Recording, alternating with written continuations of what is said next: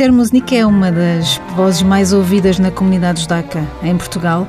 Foi durante muitos anos vice-presidente da comunidade israelita de Lisboa, o que deixou agora para fazer a coordenação da Comissão de Instalação do Museu Judaico de Lisboa. Também faz parte da Fundação Memória e Ensino do Holocausto. A sua família teve origem no leste da Europa. O avô é, paterno era ucraniano, veio para Portugal para ser rabino da sinagoga e a família materna era polaca. Esther viveu em Israel e em Paris, onde estudou na Sorbonne Sociologia e também Estudos Judaicos, e acaba de editar o seu quarto livro, que se dedica à grande epopeia dos judeus no século XX. Esta é uma apresentação completa e é provavelmente a, a apresentação que eu já fiz aqui com mais adjetivos. O que é que melhor a define no meio disto tudo? A mim? Sim. Uh, sou mulher. Para mim é, é a principal definição. Uh, sou mãe, sou avó, sou portuguesa, sou judia, e sou uma pessoa, eu acho que acabo por ser uma pessoa de causas. Ou seja, eu, eu eh, tenho sempre projetos uh, aos quais me entrego uh, com, com paixão. Uh, Essa entrega começou muito cedo, não é? aos 16 anos estava a sair de Portugal, a ir para Israel de barco, nessa altura. Foi uma escolha? Foi uma escolha histórica? Foi uma escolha pessoal? Sim, foi, porque eu era muito jovem, não é? Para fazer escolhas muito conscientes e tudo, mas. Uh, vivia-se nessa época uh, um grande um grande fulgor uh, um grande um, uma, um, um, havia um espírito sionista. Nós víamos aquelas imagens dos jovens a colher laranjas no deserto, no, no deserto e, e, tudo isso. E, e a minha família era sionista e como uh, praticamente toda a comunidade era, o era, não é? De, de, de formas diferentes. Uh, e nós tínhamos um grupo de jovens uh, onde socializávamos do ponto de vista judaico, não é? Um, e todos nós tínhamos essa, esse lado e essa vertente e essa vontade. Um, e, e, para além disso, também havia um outro aspecto que era o facto de eu uh, ser livre, sair de casa e viver. Uh, pronto, e viver. Não foi também para deixar de ser a esquisita, como já disse em várias entrevistas, que lhe chamavam e que, no fundo, se sentia até pelo próprio nome que tinha? Sim, mas isso era mais quando era mais, mais pequena. Porque, na realidade, nessa altura, eu, eu tinha já muitos amigos, eh, também não judeus, e judeus, judeus claro, e não judeus, e, e, eu acho que já não, já não, já não sentia assim. Embora, é, é verdade uma coisa, eu e os meus irmãos, a minha irmã e os meus irmãos, somos a primeira geração em Portugal. Nascidos em Portugal. Cá. Nascidos em Portugal. Uh, e, de certa maneira, naquela época, durante, sobretudo durante o regime, eh, durante a ditadura, apesar de haver liberdade de culto, as, as comunidades não uh, católicas eram consideradas, de certa maneira, corpos estranhos à sociedade. Eram, eram, eram tinham liberdade de culto, íamos à sinagoga, mas a, a, a minha socialização uh, durante a infância e a adolescência foi praticamente uh, uh, na comunidade. Uh, claro que nós estávamos uh, no Liceu Francês. Uh, onde havia muitos estrangeiros. Onde havia muitos estrangeiros e, portanto, sim, mas eu estava na parte portuguesa. Portanto, como sabe, o Liceu uhum. Francês tinha duas, duas, a partir de determinada altura, tinha duas, duas possibilidades. E, uma de, e, e os meus pais escolheram a parte portuguesa. Uh, e de maneira que na parte portuguesa, de facto, uh, não havia assim tantos estrangeiros, não eram mais uh, portugueses. E eu tinha ótimas amigas e tudo, e não, não, não tinha problema nenhum. Mas de facto havia sempre aquela sensação de ser diferente. E, claro. e quando chegou a Israel, essa sensação desapareceu? Ou não? Não, não, não e sim, porque em Israel toda a gente era estrangeiro. uh, quer dizer, não é bem assim, não é? Havia muita gente que era de lá, já tinha nascido sim, lá claro. e tudo isso, e mesmo já tinham nascido até na, na própria Palestina antes de ser Israel. Mas em, em Israel ninguém se podia sentir completamente diferente, porque de facto grande parte das pessoas eram. Eu tinha uma grande amiga que era. tinha várias amigas, mas tinha uma grande amiga que era iraquiana. Uh, Raya, que pronto, até hoje eu me lembro perfeitamente dela e pronto. E, e, e não, não, é, não é isso, mas uh, era demasiado jovem. Era demasiado jovem aos 16 anos para me poder integrar facilmente sem família, porque naquela época praticamente Foi não tinha. onde? Eu vivi em vários sítios. Vivi fomos, primeiro para Tel Aviv, depois fui para um kibbutz, depois fui para Jerusalém. Portanto, andei assim um bocadinho. E quem é que tomava conta? De si e da sua irmã? Sim, não, ninguém, cada um, eh, nós, eh, a minha irmã e eu tivemos percursos logo diferentes. Ela foi para um kibbutz, eu fui para outro, tivemos as duas a princípio em Tel Aviv, depois encontramos outra vez em Jerusalém, mas tivemos assim vidas diferentes. Mas eu tinha lá uma tia e a, e a minha avó. Só que, uh, e, e, que era uma tia maravilhosa, não, não, há dúvida nenhuma, mas era uma tia, digamos, não era, era uma tia com a qual eh, eu não tinha um grande, grande uh, proximidade, quer dizer, tinha proximidade, mas nós não tínhamos uma vivência comum, porque ela vivia lá e nós vivíamos em Portugal, não é? De maneira que, quer dizer, uh, eu de facto senti falta da minha mãe, sobretudo. Pois. O que é que viu dessa, nessa o que, é, é, depois, depois da história, depois de, de tudo o que aconteceu e tem acontecido naquela área do globo, sempre complexa, o que é que, o que, é que se mantém e o que é que mudou desse Israel que conheceu? Bom, o Israel que eu conheci, eh, para mim, naquela época, era um estaleiro. Era um estaleiro em construção, porque, na verdade, eh, como sabe, Uh, a imigração nunca parou, não é? Claro. E sobretudo naquela época, nos anos 50, Sim. 60, foi a grande, grande, grande que vinham, nomeadamente, dos países uhum. árabes. Os judeus que vinham dos países árabes eram muitíssimos. E os que já lá estavam, etc. Portanto, e, e, portanto, era um autêntico estaleiro. As línguas, toda a gente falava tudo e mais alguma coisa. E, e, e, e, muita, e as pessoas que falavam já hebraico, claro, uhum. Eh, mas falavam com pronúncias completamente distintas e diferentes. E isso, ao mesmo tempo, era apaixonante, mas, ao mesmo tempo, era assim uma sensação, para mim, muito jovem, eh, era uma sensação assim de de, de, onde é que eu me integro. Uh, portanto, era essa sensação que eu tinha. Agora, eu devo dizer que eu, ao mesmo tempo, eu escrevi isso no livro. Eu, eu senti, eu, eu talvez eu não tivesse consciência disso exatamente, mas eu estava a assistir a um milagre. Porque eu até hoje considero, com todos os erros que se cometem quando se levam os nossos sonhos à prática, não é? E nós sabemos isso a nível individual. Uh, mas, de facto, a, a, construção do Estado de Israel é, de facto, um, um, um milagre, porque uh, a terra bíblica do leite e do mel que, que, nós pensávamos e tudo isso, nós pensávamos, quer dizer, que nós líamos na, na, Bíblia e tudo isso, uh, na verdade era, era muito deserto. difícil. Era um pântano, um pântano. Um no, no, norte e um deserto no sul. E já não era, quando, nós, quando eu estive lá, já não era assim, de maneira nenhuma. As cidades de Tel Aviv era, era uma cidade desenvolvidíssima, Jerusalém maravilhosa uh, lindíssima. Todo o país já estava a ser cultivado e tudo. Era um trabalho incessante, era uma, um frenesim, era um país. Era e continua a ser um país onde. E, e isso eu acho que se mantém, perguntou-me isso. Uh, que é um país de, com uma imensa iniciativa, com uma imensa também informalidade, uh, ah, um, o que, parecendo que não é muito importante, porque as pessoas não estão um, limitadas por eh, quadros muito rígidos de comportamentos.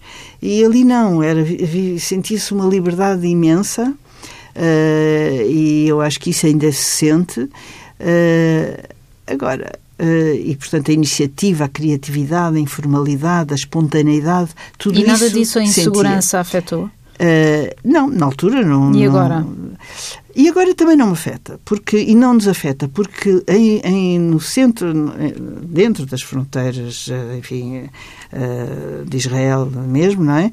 Uh, de facto, não se sente isso. Não se sente e depois também nos sentimos, sentimos às vezes mais, porque temos confiança também nos cuidados que há da segurança. Israel tem uma tem 70, 70 não, tem 100 anos de cuidados com a segurança.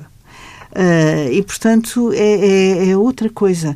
Eu sinto-me mais, uh, como é que se diz, mais vulnerável em França ou Na noutros Inglaterra. países, como ou Inglaterra, Inglaterra. infelizmente, uh, do que mesmo em Israel. Em O que é que, Israel, o que, é que nós levou a, mais- a escrever este livro neste momento da história? Olha, o que me levou é porque, assim, nós, eh, nós vemos que hoje, vi- hoje vive-se uma situação difícil, é um facto. É uma, uma longa uma longa situação de, de- de violência latente, de guerras eh, latentes.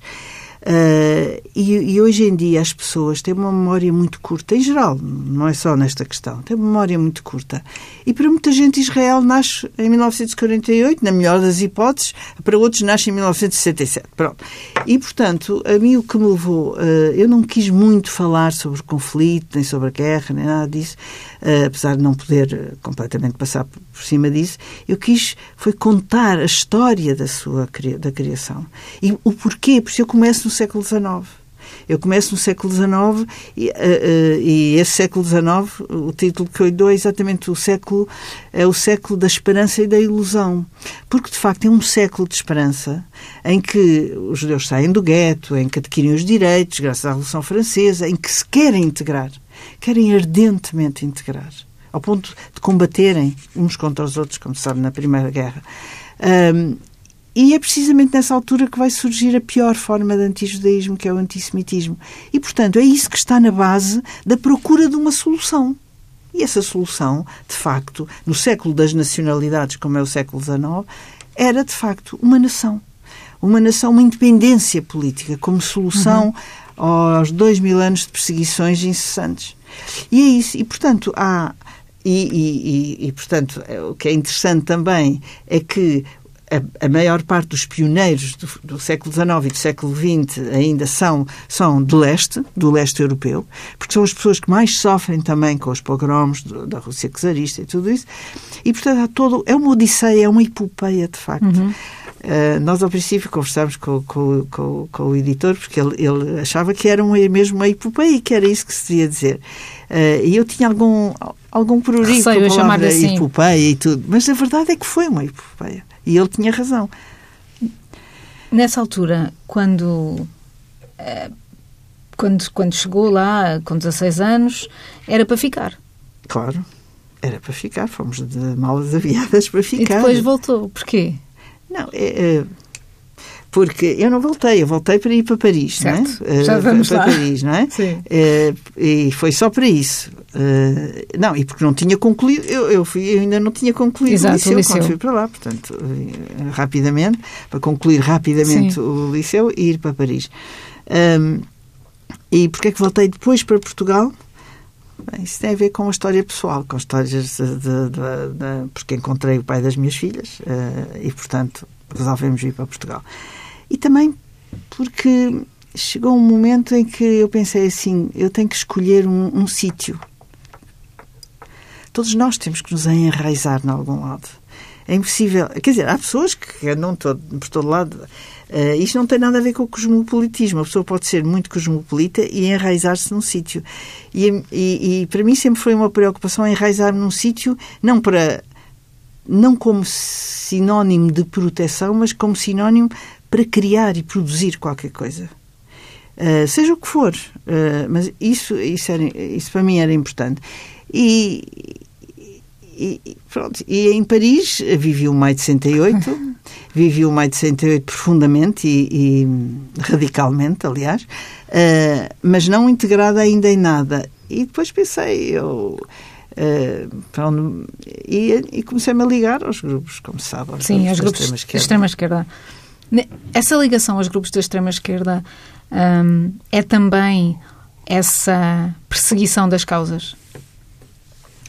É, mas uh, por uma causa que me fez entrar nos grupos e que me fez sair desses grupos, a liberdade. Uma única palavra. Porque hum, e eu achava que Portugal não era livre, como todos achávamos, quer dizer, Não há era. novidade nenhuma, Certo. claro. Eh, e, Era portanto, insuportável viver em Portugal nessa altura. Era sufocante. Sufocante. E eu não digo que era sufocante só do ponto de vista político, porque eu nem, nem, nem vivi o suficiente aqui para sentir isso mas era sufocante do ponto de vista dos costumes, da, da moral, de, de, de, de uma. A pessoa sentia-se presa, sufocada, não tinha liberdade. A verdade, para mim, esse aspecto pessoal da vivência. Uh, por isso eu sempre. Uh, e eu disse que foi o que me fez entrar e o que me fez sair. Porque foi também no grupo, no, no, nesses MRPP. grupos, uh, não foi no MRPP, não foi? foi na UDP. Ah, foi na UDP. Uh, exato, PCPR. Há muitas referências erradas, então, é isso, por aí. Pois não, nunca fui. Não, UDP. E porque senti que também não era livre no grupo.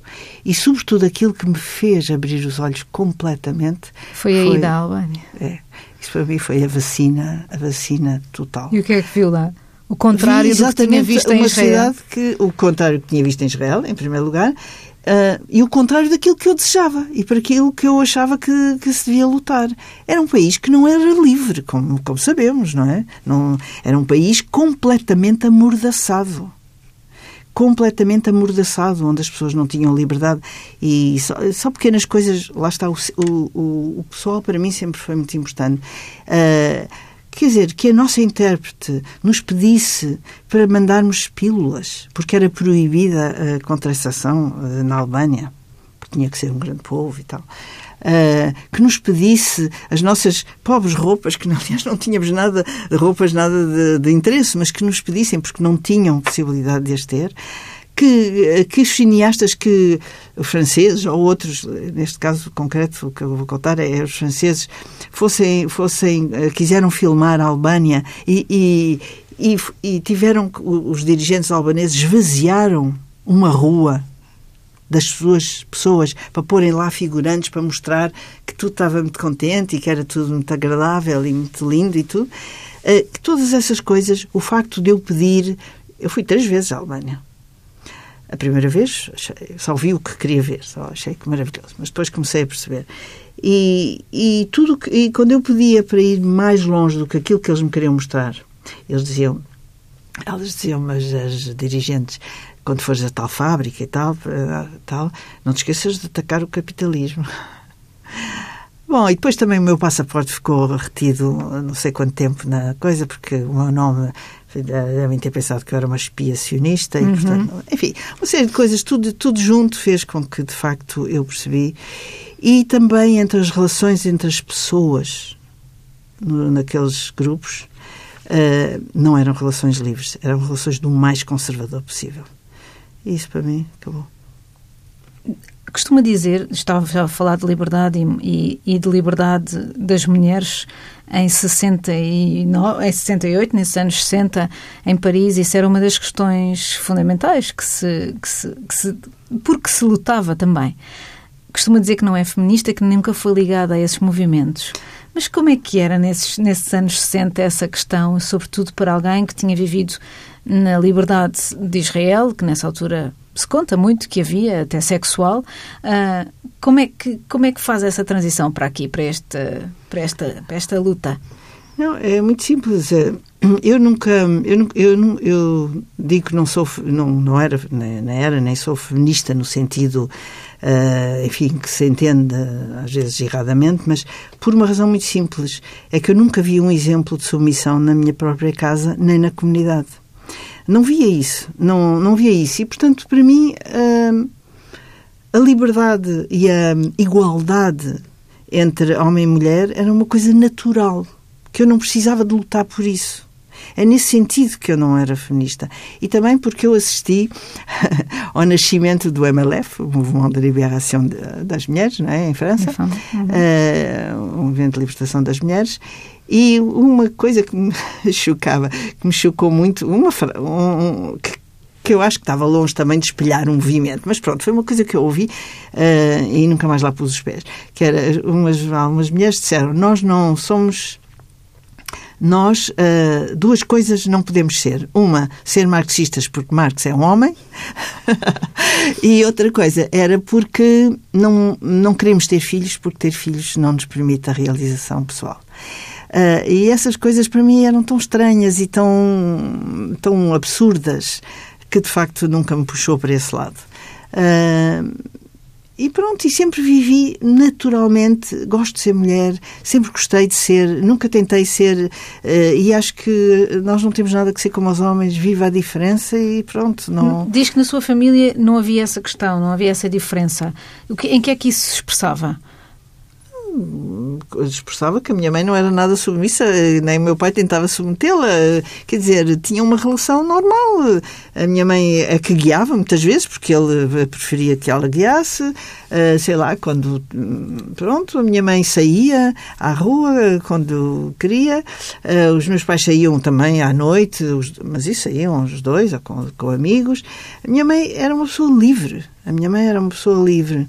Um, tanto quanto se podia ser naquela época em que as mulheres não trabalhavam. Portanto, tem esse aspecto. Ela não era livre no aspecto em que não trabalhava. Claro. Podemos dizer certo. isso. Agora era uma pessoa claro. livre, intrinsecamente livre. E quando ela deixa as duas filhas irem numa viagem tão grande e para um sítio tão sim, diferente, sim. isso também expressa a, a liberdade. nunca nos, nunca nos limitou, compreendeu sempre uh, e eu, eu... Há, há, hoje no, no, no, um certo aumento de não é aumento, mas um crescimento de uma certa ortodoxia em Israel, e tenho ouvido sinais disso, que, nomeadamente no que toca papel, ao papel das mulheres. E isso é uma certa proximidade entre o papel que a ortodoxia judaica dá às mulheres, não se podem aparecer, têm que ficar em segundo plano e, e, que, de certa forma, nós aqui no Ocidente identificamos mais até com, com aquilo que é o papel das mulheres no fundamentalismo islâmico e naquilo que.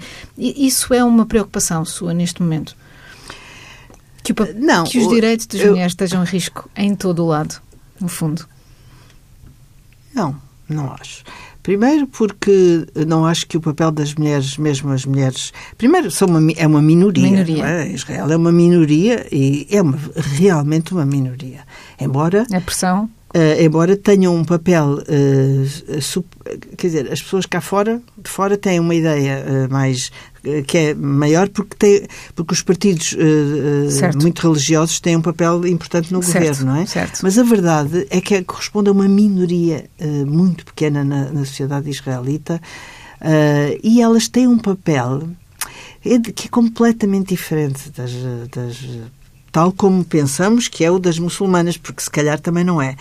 Uh, mas enfim, elas não andam, uh, elas andam de facto que têm uma peruca, não, não andam, não mostram cabelo na rua, mas elas têm um papel extremamente importante. Elas é que trabalham, porque os homens estudam. Portanto, elas é que trabalham, elas é que ganham. E só isso já dá uma outra, uma outra dimensão. E elas têm um papel fulcral na educação dos filhos também. E, e em geral, portanto, na, na, na, na enfim, na, na sociedade, naquele, naquela micro-sociedade que são a, eh, a sociedade religiada. Eu não sei, eu, eu, eu acho que eh, talvez nós nós tenhamos eh, sobretudo a ideia do Ocidente não é? Porque é nele que vivemos e portanto mas eu acho que eh, eu não gosto da lamúria feminista porque eu acho que não corresponde à verdade. Eu acho que tem havido uma revolução silenciosa de facto, em que as mulheres estão a ocupar, e felizmente estão a ocupar o seu papel em todo lado. Uh, pode ser que é, é, verdade, talvez ainda não na política, mas os próprios partidos estão decadentes, quer dizer, portanto, quer dizer, uh, ou seja, talvez o mais importante não é nos partidos, o mais importante é na sociedade, nas universidades, nas empresas, em todo lado, e eu acho que as mulheres estão a emergir. Agora, eu acho que também está longe de ser no mundo. É? Isto é, de facto, nos Estados Unidos. É? Claro. Claro. Como é que, como é que assiste uh, a estes ataques constantes de terrorismo que é islâmico, que é fundamentalista? Uh, pensa, eu vi isto chegar, pensa, estava-se mesmo a ver que ia acontecer. Como é que é a, a, sua posição de alguém que conhece tão bem aquela zona do Médio Oriente, no fundo, onde isto tudo se inicia? É, é, é muito difícil de compreender quer dizer, porque as explicações si? pecam, sim, porque as explicações pecam todas por uh, insuficientes. Por exemplo, nós podemos dizer, eu não acho que as religiões em si, uh, a não ser uh, as religiões em si não instigam à violência, é a leitura que delas se faz. É a política. E é política. Feita com base é, nelas. Sim, uh, exato. Uh, nomeadamente, uh, eu acho que há um, um, para mim, há dois problemas graves no, no, no, Islão, mas isto é a minha visão, que é a, a falta de separação entre o céu e a terra. É? Entre, entre há, há, a tendência que César, misturar César e, e Deus, não é? Uh, e esse, eu acho que esse é o problema fundamental. E depois é o problema das mulheres. Problema das mulheres. Enquanto as mulheres não tiverem uma participação, porque as mulheres aqui educam, acabam por educar, estão com os filhos e tudo. E, portanto, esses dois problemas, para mim, são os problemas fundamentais. Depois há um outro problema que, que, que agora que eu acho que é muito grave, que é, hoje em dia, os, eu acho que não se deve confundir o problema dos refugiados dos, do problema dos... Eh, porque hoje em dia, grande parte dos terroristas, dos que cometem atos terroristas, são europeus. São europeus. E, portanto, uh, são pessoas uh, que, em geral, têm dificuldades de adaptação, estão marginalizadas. Estão... Isso, isso, uh, isso é uma parte do problema, mas não esgota tudo. Porque eu, eu sou uma pessoa que eu acredito muito na livre escolha. Eu, nós somos, nós, nós decidimos. Não decidimos totalmente, também seria errado dizer isso, mas temos uma grande margem de liberdade. E o que é que isso quer dizer neste caso? Isto quer dizer que essas pessoas são pessoas que escolhem uh, destru matar. destruição e matar. E, portanto, uh, são pessoas que, por mais diversas razões, uh, há um historiador, um investigador francês que diz que não há uma, uma, uma radicalização do Islão mas há uma islamização da radicalização. É? Acho que é o Olivier. Qualquer coisa. E, eu, e, de facto, é, é, é, um bocado verdade também. Mas a verdade é que, uh, e, e às vezes uma pessoa pensa assim, o Islão também não tem nada a ver, que é o que dizem os muçulmanos certo. moderados, não tem nada a ver. Mas 99% dos atentados terroristas são cometidos por, eh, por muçulmanos. Portanto, no fundo é aquilo para que a religião coisa, serve, não é? Que é qualquer... para nos ligar o mundo e dar-nos uma, uma orientação da vida. Isso a é questão é se a religião não ganhou demasiada importância no mundo. Nós pensávamos que ela ia perder, e no fundo, os anos 60, claro. achava-se que ela ia perder e no fundo ela ganhou. Ganhou ganhou. Esther assistiu a isso, não é? Assisti completamente a isso e, e, também percebo que se perdeu porque, no fundo, aquilo, os laços tradicionais, a, a, vida tradicional, as aldeinhas, as terras, enfim, aquele, a, a vida, o modo de vida tradicional eh, escavacou-se todo de sal de alguma forma com Há uma frase aqui neste livro engraçada que eu apontei que é e que me leva a esta pergunta, que é em que medida é que um atentado se parece com uma política de extermínio? Parece. Quer dizer, eh, é evidente que um atentado é algo. Uma política de extermínio é uma visão eh, e um plano, em geral, um programa, não é? Eh, e, e um atentado é um ato de extermínio. É um ato de extermínio. Infelizmente, é a escolha entre quem vai viver e quem vai morrer, certo? Exatamente, exatamente. Não, quem vai viver não, porque a maioria pois. deles são suicidas, portanto, eles próprios entregam a vida assim. Eu acho que para nós isso é um bocado difícil de compreender. Eu, eu sinceramente tenho alguma dificuldade em compreender como é que uma pessoa é capaz de saber que vai, de, de decidir que vai matar crianças, jovens, mulheres, velhos, enfim, tudo, tudo aquilo. Eu, eu tenho dificuldade em compreender isso. Só posso compreender isso por um ódio muito grande e também por um fanatismo, por uma cabeça que está completamente feita, mas feita também voluntariamente. Porque nós temos pensamento, nós temos. Eu, eu não consigo é abdicar desta ideia. A ideia que nós temos esta liberdade de escolha. Nós temos que a preservar. E, e, e, se somos conduzidos, e há uma coisa que eu penso em relação à minha vida, fiz muitos erros, fiz imensos erros com toda a gente, pronto, não, não é, se calhar mais do que uns, menos do que outros, não interessa. Mas há uma coisa que eu sei que é verdade, é que eu sempre, uh, nunca fui um objeto do destino, enfim, da, da, da, vida, mas fui sempre um sujeito. Tudo o que eu fiz mal, uh, ou bem, foi sempre eu que decidi. Isso eu acho que é importante, porque isso leva-nos também a arcar com as consequências, a termos uma, uma outra visão uh, relativamente à nossa vida. Uh, porque sim, errei, sofro as consequências, mas fui eu que decidi. Não foi alguém a quem eu posso culpar depois, não é? A religião não ajuda nessa, nessa análise posterior da, da vida? Uh, a Esther, não. A, a mim ajuda-me, sim, do ponto de vista da identidade. Mais do que do outro ponto de vista. Porque eu tenho uma visão que é. Eu, eu, eu acho que. Lá está. Eu, eu, eu isso tem também um bocadinho a ver com, com o judaísmo. O judaísmo é uma religião uh, em que o papel do homem é aperfeiçoar, entre aspas, a obra divina. Ou seja, mas aqui é o que nós chamamos em hebraico tikkun haolam consertar o mundo. E é esse, é esse. Para mim, a vida tem um sentido. Tem um sentido, mas sou eu que lhe dou o sentido. Uh, e esse sentido é, ah, na minha visão, é tentar melhorar o mundo. É evidente que eu melhoro não no abstrato, eu melhoro Acha nas coisas que conseguiu? Não, não acho que consegui melhorar o mundo, mas consigo, uh, mas fico muito feliz quando levo a cabo os meus projetos porque acho que, que, que é um, um, como acredito neles, acho que é um, uma grainhazinha uh, que acrescenta qualquer coisa ao resto. É isso.